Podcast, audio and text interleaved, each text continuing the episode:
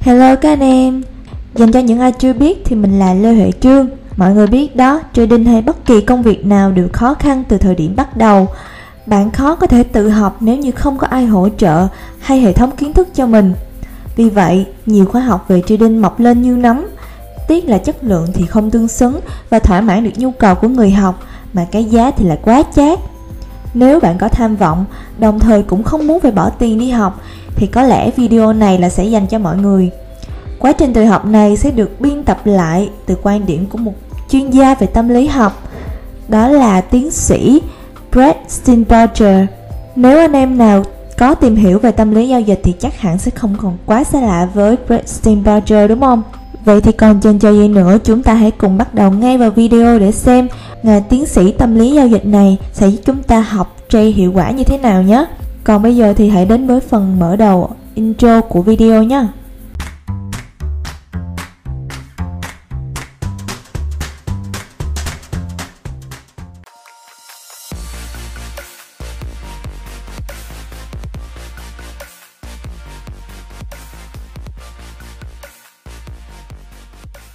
Rồi, bây giờ là phần cảnh báo rủi ro. Mọi người có thể tạm ngừng video lại để đọc hoàn chỉnh và đầy đủ phần này trước khi xem nội dung chính nha rồi bây giờ mình bắt đầu nè theo tiến sĩ Brad thì trading không phải là việc bạn đi tìm một indicator lý tưởng hay là một mô hình giá hoàn hảo nào cả. Hơn thế nữa, trading là một bộ môn kỹ năng khá giống với các môn thể thao trí tuệ như là cờ vua hay là poker. Điều này có nghĩa là bạn cần phải tích lũy kiến thức, kinh nghiệm theo thời gian thì mới thành công được.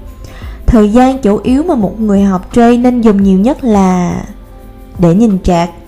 Đừng đọc quá nhiều sách, đặc biệt là các sách tâm lý dạng self-help. Chúng không giúp ích gì cho bạn trong việc xây dựng kỹ năng nhận dạng các mô hình, kỹ năng giao dịch hay là quản lý rủi ro khi giao dịch. Quá trình tự học giao dịch, bạn có thể tham khảo theo các bước sau. Bước đầu tiên, hãy bắt đầu với một chủ đề nhỏ. Tại quỹ giao dịch của tiến sĩ Brett, Ông thường bắt đầu cho người học nghiên cứu về Market Profile của Jim Dalton đầu tiên, sau đó sẽ nghiên cứu về Market Option, tức là cách thị trường khớp lệnh. Sau đó là trend, rồi tới các vùng consolidation, hay còn hiểu là vùng tắc nghẽn, trên biểu đồ và volume. Vậy mục đích của điều này là gì? Đó chính là sẽ giúp người học làm quen với từng khái niệm quan trọng trong giao dịch Tại sao không nên học các indicator như RSI, Stochastic hay là Bollinger Bands? Toàn là những công cụ nổi tiếng cơ mà. Đơn giản là vì có quá nhiều trader quên mất việc học giao dịch là hiểu về cách thị trường hoạt động chứ không phải là cách mà các mô hình hoạt động. Bước thứ hai để chúng ta có thể học trade hiệu quả đó là hãy bắt đầu từ sự quan sát. Bạn sẽ phát ngán khi nghe nói những điều lặp lại từ video này nhưng không, làm ơn hãy bảo vệ tài khoản của bạn và cả tâm lý của mình nữa.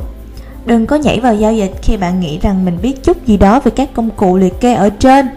Khi mới bắt đầu trade thì tiến sĩ Brad thường in biểu đồ ra và quan sát chúng mỗi ngày. Quan sát hết tất cả các hoạt động của volume, từng tích một. Tích ở đây là đơn vị giao dịch nhỏ nhất của thị trường.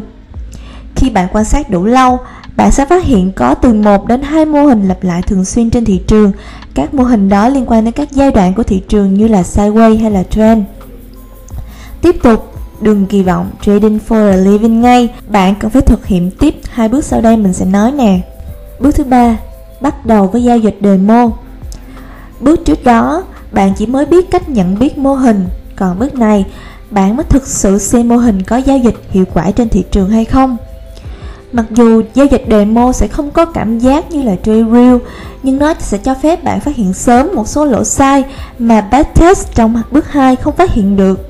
Giao dịch demo chính là cầu nối giữa lý thuyết và thực hành, nhưng không làm bạn bị mất tiền hay chịu đựng những ảnh hưởng tâm lý nặng nề khi giao dịch thua tạo ra. Bạn cần phải tiếp tục kiên nhẫn và theo dõi quá trình này. Cứ thử giao dịch demo 100 lần, bạn sẽ biết mình phải làm gì tiếp theo ngay. Và bước cuối cùng để bạn có thể học giao dịch hiệu quả đó là hãy bắt đầu suy nghĩ như một trader. Khi đã trải qua bước 3, bạn có thể tạm xem mình là đã trải qua giai đoạn của learning curve trong thị trường và bắt đầu kiếm ra tiền. Nhưng đừng quá tự tin, Giai đoạn từ bước 3 chuyển sang bước 4 có thể kéo dài rất lâu và bước cuối cùng không phải là điểm kết thúc của quá trình trở thành trader. Ở bước này, bạn vẫn liên tục theo dõi thị trường và mài dũa những kỹ năng giao dịch của mình. Chỉ khác là bạn phải tăng phản xạ nhanh lên, chứ không còn phải khám phá nhiều như trước nữa. Bạn cũng cần theo dõi nhiều website và học hỏi các tư duy từ các trader khác, đặc biệt là những người có phương pháp giống mình.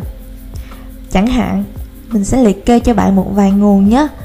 Nếu mà bạn thích tìm hiểu về phân tích cơ bản thì hãy đọc thường xuyên các trang web như là Wall Street Journal, Financial Times hay là The Economics. Thích tìm hiểu về cổ phiếu thì bạn có thể đọc Stock Pick. Thích tìm hiểu về market timing thì bạn có thể đọc Market Delta hay là Trade Ideas.